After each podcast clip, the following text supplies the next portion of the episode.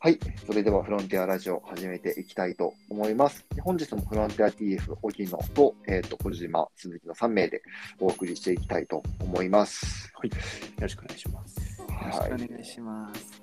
新年一発目ですね。はい。はい。明けおめで2020す。年。明けましておめでとうございます。おめでとうございます。今年もよろしくお願いします。はい。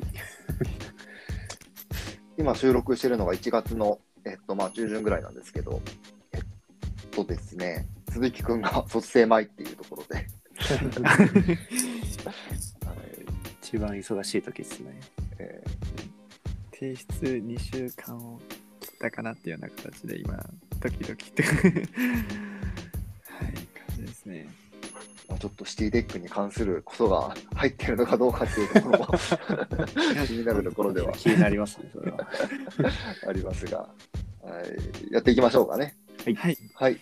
えっ、と、実はもう8回目になるんですよね。毎週、あの、気になる c テックに関するニュースを、えー、とお届けしていくところでございます。毎回3件ぐらいですね、えっ、と、気になったニュース、えっ、と、紹介するっていうことになっておりますと。で今日もですね、えっ、と、3件持ってきましたので、えっ、と、順番に紹介していきたいと思いますと。で最初は小島からかな、お願いします。じゃあ、新年一発目の話題は、ちょっと自分から提供させていただきます。で、えーニュースのタイトルですが、5億円で売買も仮想通貨、あ仮想空間、メタバースの不動産が高額取引のわけ、えーという記事ですね。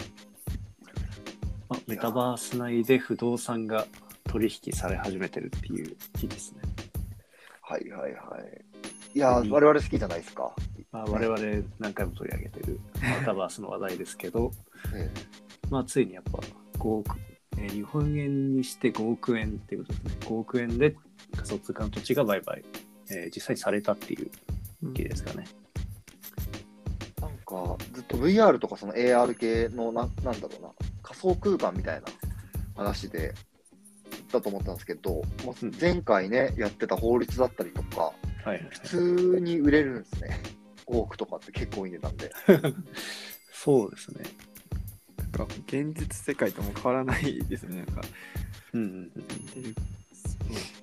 まあ、これあの、まあ、後ろでは、ね、NFT っていう、まあ、最近結構 NFT アートみたいなので話題ですけど、まあ、そういう技術が動いてて、まあ、それのおかげで、えーまあメタバース内でも例えば土地の取引とかっていうのがえー成り立ってるいうことみたいですね。一応じゃあ NFT って何ぞやみたいなはいはいはいはいはい。状態だと思うんですけど、まあ、僕も全然知らないんですけど、とりあえずウィキペディアを引っ張り出しまして、はいはいはい。ありがとうございます。説明ちょっと見ると、えー NFT っていうのはブロックチェーン上に記録される1位で代替不可能なデータ単位である。うん。うん。NFT は、えーまあ、画像、動画、音声およびその他のデジタルファイルなど容易に複製可能なアイテムを1位なアイテムとして関連付けることができる。でまあ、なるほどちょっと、うんまあ、パッとぎきわかんないと思うんですけど、入ってこない。ちょっとそれをね、解説してもらうと。一応僕の勉強した範囲で言うと、これもちょっと間違ってたら、あと訂正とかしたいんですけど、はい。あの、まあ、今までって、あの、ネット上のデータとかっていうのは、え複製可能でした。うん。まあ、当然ですけど、あの、まあ、ネット上、例えばゲーム上のアイテムとかって、まあ、それ自体はまあ複製可能なわけだと。なんですけど、はいはいまあ、この NFT、まあ、ブロックチェーン技術ですかね。うんによって、えーそれが、えーネット上のデータとしても、あのーまあ、唯一のものはいはいはいはい。っていうふうに、えーまあ、捉えることができる。まあ、そういうデータを作り出すことができるってことですね。データなんだけど、唯一無二っていうそうです、そうです。ことですね。おもろいですね。うん。まあ、いくらでもこう複製可能だったらあの、わざわざお金出して買うとかっていうことは絶対ないと思うんですけど、まあ、コピーすればいい。まあ、ただそれがネット上のデータとしてもこう唯一無二なんで、まあ、お金を出しても買いたいっていう人が出てくるところで、まあ、価値が生まれるってことですね。そうか。ああだからこの今、ゲームワールドっていうところで土地を買ったって書いてあるんですけど、はい。これまでだとたくさんそういうのコピーできるじゃないですか、うん。当然。げけど、それがもう唯一無二の土地になってるっていううん。考え方なんですかね。そうですかね。まあ、だから最近 NFT アートとかも、なんかすごい高額で取引されてるみたいなニュースとかありますけど、まあ全部そういうブロックチェーン技術が後ろで動いてるとですかね。はい。なんかおもろいっすね。うん。まだ直感的に分かんない感じですね。100%も理解してないので、うん。そこだと思うんですけど、ちょっとこれは奥が深いそうっすよね。技術的なところも含めて。うんうん、まあでもその金金銭の取引というか、まあ、と売買という意味ではもう現実世界の商品だけじゃなくてメタバースみたいな仮想空間のもう現実空間とほぼ変わんないような感じで、まあ、できる状態にもなってるってことなんで、すごいな。なんかこれ、不動産だと結構、地価が上がる前に買っとけみたいなのってあるじゃないですか。はい、そういうのあるんですかね。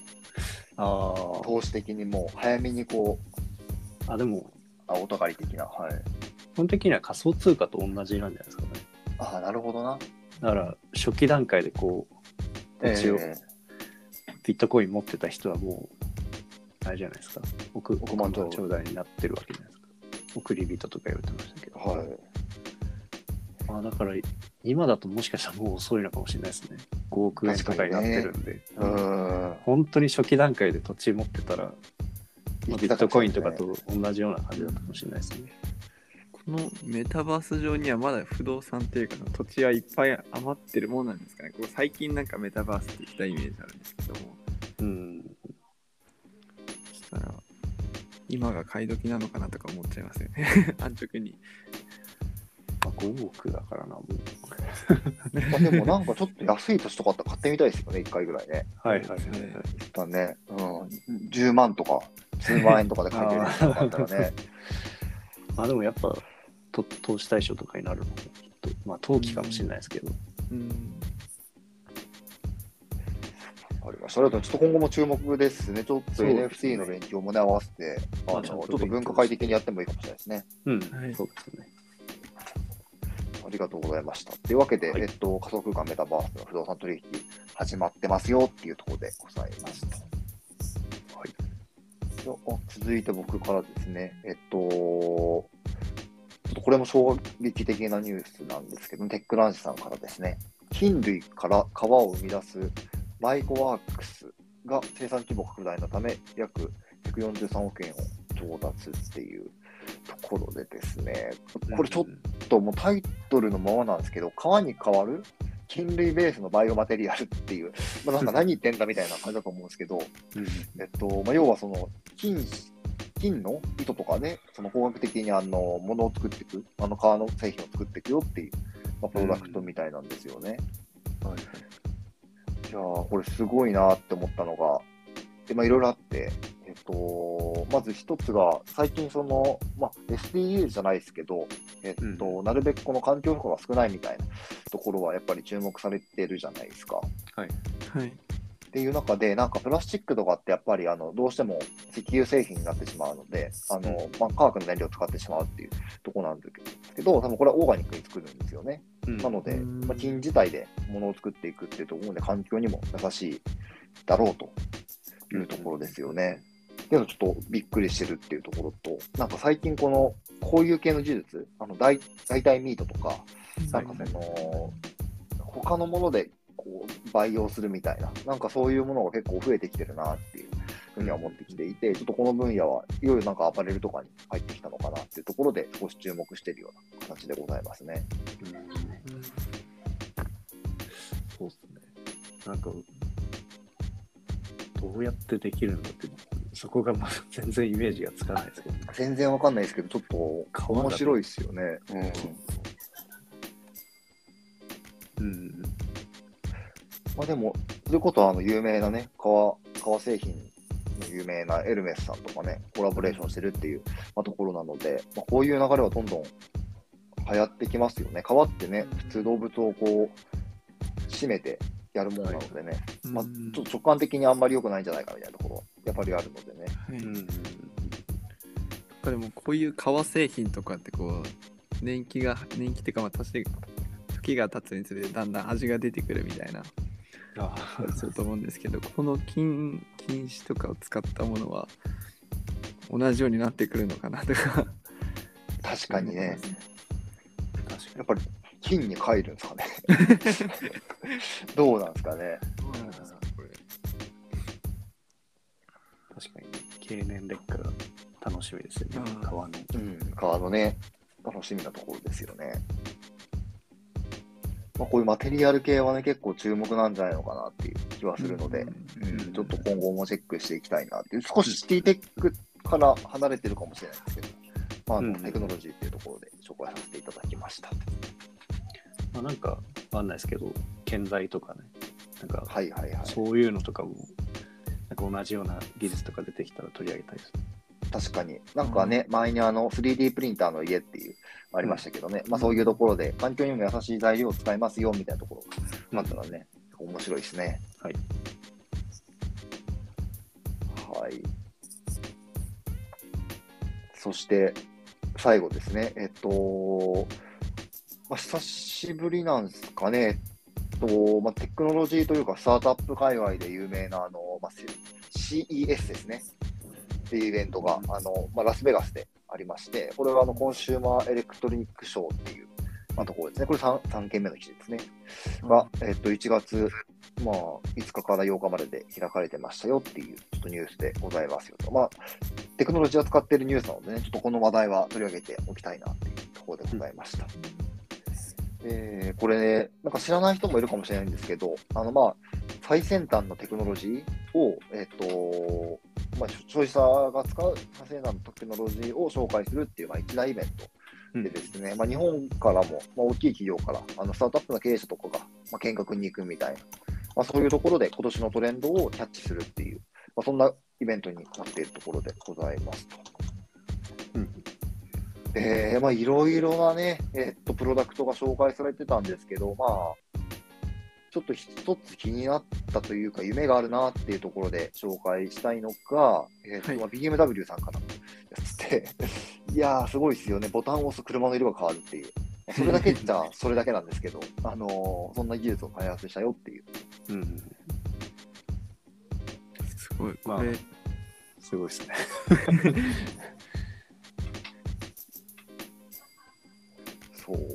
動画で見るとね、すごい雰囲気がわかりますけど。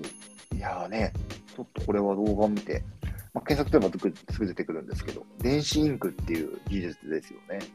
で、色が変わるっていう。これスクリーンみたいになってるってことですかねその車の外装がうん。なんか、Kindle みたいな感じなんですかね。Kindle っていう質問ありましたね。あ電子ペーパー的なうん素材なのかな。ちょっと技術的な部分はどうなってるのかわかんないけど。うん。なんか僕が前ちらっと見たやつだと、あの、黒いやつだと、あ、まあこの記事も書いてるんですかね。寒い日に黒にすると、まあ、あったかくなる。光。あったかくなるみたいな。そういう効果もある書いてあ すご暑い日に白くすると、そこまで熱くならないみたいなね。る。でもね、これネタになんかその日の気分とかでも車の色になりそうですね、うんうんいやーこうなってくるとね、なんか本当に透明の自動車とかね、なんかそういうものとか、うんもう本当に WO7 ぐらいの概念かもしれないですけどね、SF とかね、なんかそういうところの世界にいよいよなってくるのかなっていう。うんそうですね。ああとは、なんか、ですかね。なんか、タクシーの車の外装を広告にするとか、まあ、結構昔からあるのかもしれないですけど、はいはいはい。とかっていうのがあるんで、車の外装をこう広告にして、うんありそうっすね。車タダで買えますよ。広告とかすごい使えそうでしたね確かにね、Kindle とかも実際そうですもんね。広告があるやつはちょっと安く買えたりします。はいはいはい。実は これその先ほどのタクシーの広告とかじゃないんですけど空車空車だけ何色とか乗ってたら何色とかだったら遠くからでも分かるなとか。ああ。確かにね。はい。なんかいろいろ応用できそうだなって思いました。まあ、こういう技術はね、なんか他のところにもめちゃめちゃ使えるなと思って、電子インクっていう技術は多分一般的なものではあるので、まあ、車だけじゃなくってね、例えば、例えば何ですかね、それこそ家とかね、家の塗料とかに今度使えるかもしれないですし、うんうんそうしたらなんか本当に、普通内装変えるんですけど、まあ、外装でも好きな色とかにうん。チェンジできるよとか、あなんかそういう発展もあるのかなと思って、まあ、注目の技術ではありますかね。うんうん。はい。というわけで、えっ、と、まあ、今日は、メタバースの話と、筋力が川を生み出すっていうところと、CS の、えーとニュースをお届けいたしました。また、えっ、と、来週もやっていきたいと思いますので、引き続きよろしくお願いします。お願いします。しますいやーありがとうございました。ありがとうございましたありがとう。ございました